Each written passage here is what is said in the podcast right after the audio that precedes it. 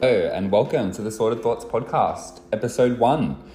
Um, rather fittingly, uh, this episode I've decided to just base around the importance of getting started, just with anything, with your goals, with shit that you know you're delaying. This podcast honestly has been one of those for me for many months. Um, so I thought rather than just, you know, blaming it on having to really mull over and research something to kick off the series with, I would give myself a little bit of a kick in the ass because I need to get started. So let's go.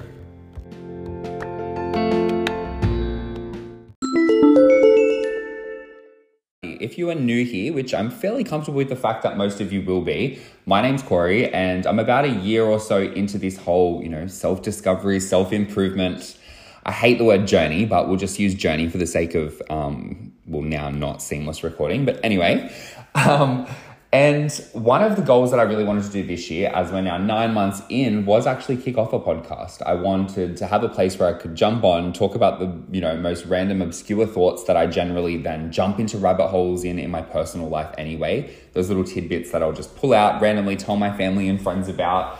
Um, just really obscure, sometimes pointless. But over time, I've developed to you know make those beneficial um, tidbits and you know things I can incorporate in terms of habits and mindset into my own life to kind of get the fuck out of my own head um, and back into my own life. But in addition to that, like I said, I did want it to be a place where I could come with different facts and theories and thoughts that I've had. Basically, lay bare my thoughts, sort them out, as the title of the podcast might indicate, sorted thoughts, and give you a place to kind of sort through yours too, or at least leave you with something to go sort through later anyway. Anyway, let's just jump into it. I guess the word that we're all familiar with in terms of not getting started is procrastination.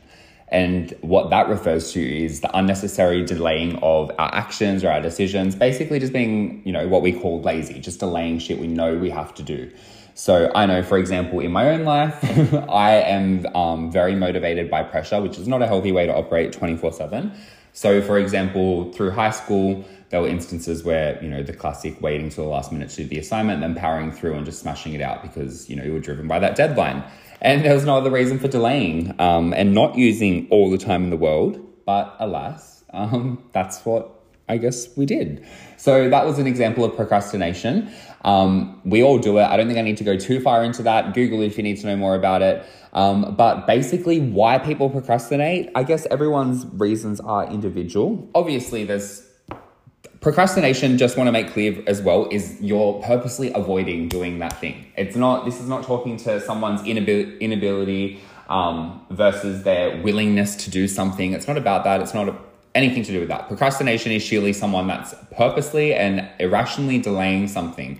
So basically why people do that is our drive to delay is irrationally stronger than our drive to act.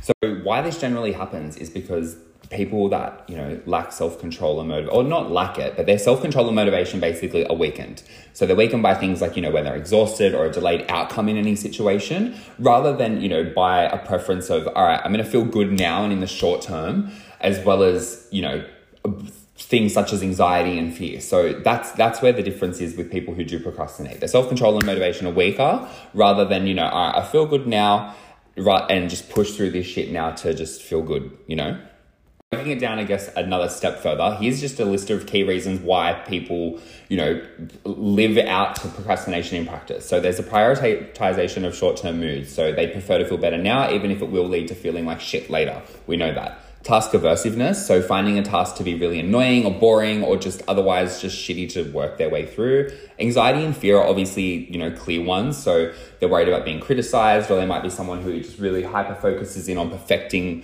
the things that they're working on, and that's not healthy either. Uh, feeling overwhelmed by you know whatever things they've got going on in life, whether that's just a massive fuck off to do list from their boss, and they don't have the balls to kind of speak up and be like, "This is too much," um, or just feeling like they're just all consumed with, you know, all the roles they have to play in life. There's also, you know, perfectionism, disconnection from their future self, so they don't really see like what's the consequences of delaying that shit now. Um, an expected effort, like they, you know, looking at it as a mountain um, rather than just breaking it down and getting started, which is often what we find when we just tuck into things. There's a whole shitload of reasons for people procrastinating. You and yourself knowing your gut kind of why you procrastinate when you do. But what I wanted to look at now is the actual science behind getting started and why there's basically fuck all of us. And when I say us, I re- am referring to the entire human collective that actually succeed or, you know, uh, conventionally succeed in what we personally define as success um, in the course of our lifetime. But anyway, it's wild. According to the University of Scranton, there's literally 92% of people across the world who set goals at least at the beginning of the year who never achieve them. Obviously, that's not too shocking. It's a New Year's resolution. You can tell by, you know, how fucking empty the gyms and stuff are come like March. It starts to, you know, level out to baseline again because people are like, nah, fuck this. I'm dropping off the, you know, the bandwagon. Sorry. And yeah, a lot of the times I am I am one of those people. So that leaves basically 8% of us that we're talking about. Um, 8% us again across the world who are goal achievers.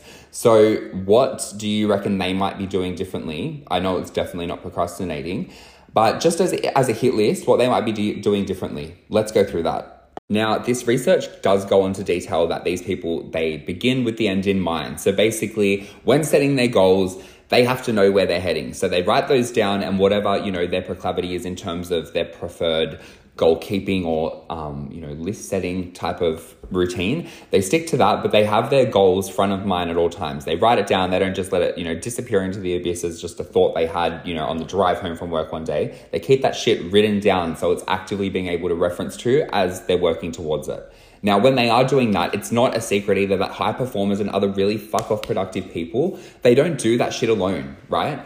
They don't kind of just hide in a corner and wait for, you know, till 10 o'clock at night where they can just work at the shit they're really good at and want to build. They have, they build out that support system around them. So whether that's, a, you know, a partner or a mentor or a coach, just their family, their friends, whatever they want to do, you know, it's, if you want to get better at tennis, you're probably going to hire or hang around or you know divulge your wish to be a tennis superstar with someone who plays tennis. So yeah it's definitely good to kind of build out that support system. Give a little bit of a thought to who that is in your life. Yes you don't have to bore everyone with your you know work shit and your own shit. They've got their own stuff going on.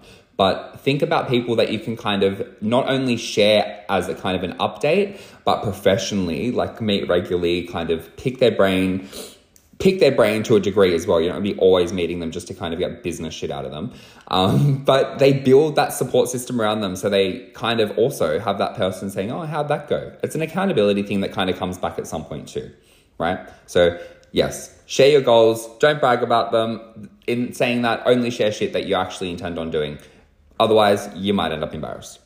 I was going to go through a whole other list, but honestly, I don't think I need to paint that big of a picture. I'm sure there's a lot, a lot of literature, even on podcasts out there about, you know, the factors around successful people. But one that I find interesting because it is something I've been looking into personally a lot is that these people, they being the 8% of people globally apparently who actually achieve the goals they set, um, is that they don't multitask. And I've heard a lot of shit around this is that, you know, multitasking, there is no such thing as multitasking. You can do multiple things, but you can only ever do one thing well. Um, read the one thing, it's a really good book. Anyway, not going to get sidetracked by that. So, most successful people, they're usually very patient type people. They avoid juggling too many things at once. And multitasking essentially, like I said, it's a myth. It's damaging to our brains. You end up splitting your focus over so many different things. You lose focus, you lower the quality of your work, and it ends up taking so much fucking longer to do things because you're like, okay, yeah, I feel like I'm being effective just chipping away at, you know, 16 million little things at once. And then you actually, it's just the idea of the progress more than actual physical progress in the end. So, yeah, multitasking, I understand we all do it, but honestly, these people that I'm talking about, this elite 8%, they nail down the shit, you know, that they want to achieve. They get their goals down to the nitty gritty and they put it down into several chunks rather than to complete that huge goal all at once. So they do that. They know that by knocking it down one by one with intense focus and presence in each, you know, part of that moving chain, that they are getting that done. They don't have to worry about multitasking. Everything's getting there 100% focus and quality the first time. We know there's a whole range of reasons that keep people procrastinating and just not getting stuff, whether it's them lying to themselves out of fear or, um, you know, perhaps they're not, some bullshit happens in their life, they can't get started. I'm just going to jump straight into four ways to basically help you get started. And what I wanted to talk about is one time I, I work a corporate job and I was standing in the elevator there that day, uh, one day, and they obviously have, you know, those little screens with the advertising, and there was like a LiSTNR ad. And it was for Abby Chatfield's new um, new podcast at the time. And I was just thinking, this was when I first started to really have the thought around starting a podcast. And I thought, like, fuck, am I always going to be this guy that just goes home and has these thoughts and comes and like sees them shoved in my face here in the elevator? Or am I going to be the fucking person in the elevator? You, know, not literally Abby Chatfield, but like, do you know what I mean? And that's kind of when I looked into, looked at that screen the other day and I'm like, this has, you know, her, and just to think how much her career has even boomed since then, if we're going to stick with the example of Abby Chatfield, love her. Um, like it just I had to get started. I'm sorry, I just got stuck for a second. I'm getting annoyed at myself all over again. But anyway, here are four ways that you can just pull your finger out of your fucking stinky ass and take action. So, the breakdown of your goals. So, you're going to want to break down all of your goals into more achievable chunks. So, for example, if you want to write a book, I don't know, get the first chapter, view that as your goal, not write a book. It's very simple. I don't. I feel. I feel almost a little bit juvenile breaking this stuff down for you, um, and for myself because again, I'm sitting here kind of a little bit annoyed at myself for not having done this sooner. Like I'm just fucking talking into my phone. It's really not that hard. But anyway, like we were talking about before, is those successful people that have those support systems that serves intermittently as a commitment device. So whether you want to team up with a partner to ensure that you kind of stick to that stuff you know, automate your savings, speak to someone at the bank, get a coach, whatever it's going to take to make you accountable, do that. Because if you're re- listening to this for the sake of benefiting from this information, whatever you've been doing to date hasn't worked. All right. So, commitment device, suss it out. Do not be a perfectionist. I mean, it goes without saying. It's not cute to be a perfectionist, and you know that that's why often people take that the soft the soft road and they use that as their weakness in interviews and all that kind of shit. But anyway, like there's flaws in flawlessness as well. So don't get stuck in all the details and you know that you forget the goal. You'd rather chip away imperfectly, imperfectly, imperfectly, whatever.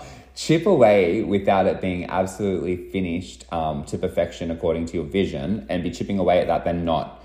You know, it's that whole thing in primary school that it's so easy to just get lost in doing the title page and then you just moan and groan when you have to flip over and actually start doing work. Don't be a perfectionist. Just get it done. Get the title up, catch up with the work that's on the board. Capiche? Capiche. All right. And the fourth tip, which is pretty obvious, I guess, and something I'll really be taking heed from um, myself, actually, is to avoid the distractors or distractions. So, a lot of people who, you know, succeeded, conventional success, written books, founded businesses, invested, all of those things, you know what I mean?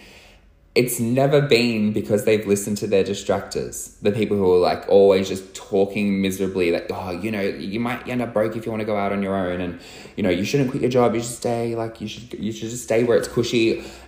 People who distract you from what you truly want in your gut and in your heart, know, you know, is for you that is a distraction. We're not just talking about the physical, you know, distractions like Netflix and, you know, your boyfriend that constantly wants to make out with you while you have set time, you know, aside to work on your business or whatever. Get rid of it. Get rid of it. I'm not saying to cut these people out, but find a way to perhaps maybe, you know, compromise or set boundaries so then the people that you want to maintain in your life and those connections and relationships that aren't, you know, as fickle as an object, that they can be maintained, but also healthily and pushing your uh, you know your goals and your your uh, sorry it's so late in the day your shit in the direction you want it to be going in.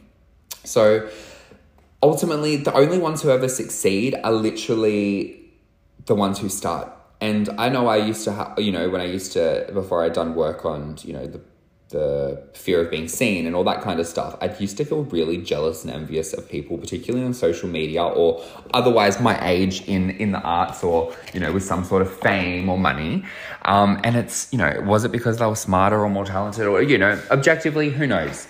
But what I'm getting at is I should have just started a billion of those things instead of sitting there jaded, you know, because those people, same same goes now, you know, pretty every every man and their dog has their own business, and that's great. I love that. Everyone should absolutely pursue that if that's what they feel drawn to. I know that I definitely am in some capacity, um, And that's great. But it's also like, I feel that sometimes that jealousy of like, shit, I really need to get something started because I worry that, you know, there's not going to be enough room in some undecided market for me or whatever. But it's, you know, again, it comes down to a matter of will rather than, you know, ability or innate ability rather. These people are just starting and that's ultimately gonna, gonna hold its weight against someone who doesn't and someone who just stays stifled. So anyway, take that into consideration don't be a perfectionist. Go break down your goals. I'm hoping to do another episode on basically how we can all capitalize the next four, probably by then three months, um, with basically the model of the 12 week year, because I'm going to be doing it at the same time that I,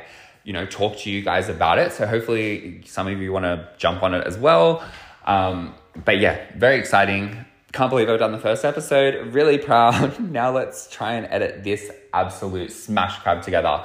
Anyway, guys, thank you. This has been Sorted Thoughts. I'm Corey Walsh. Mwah.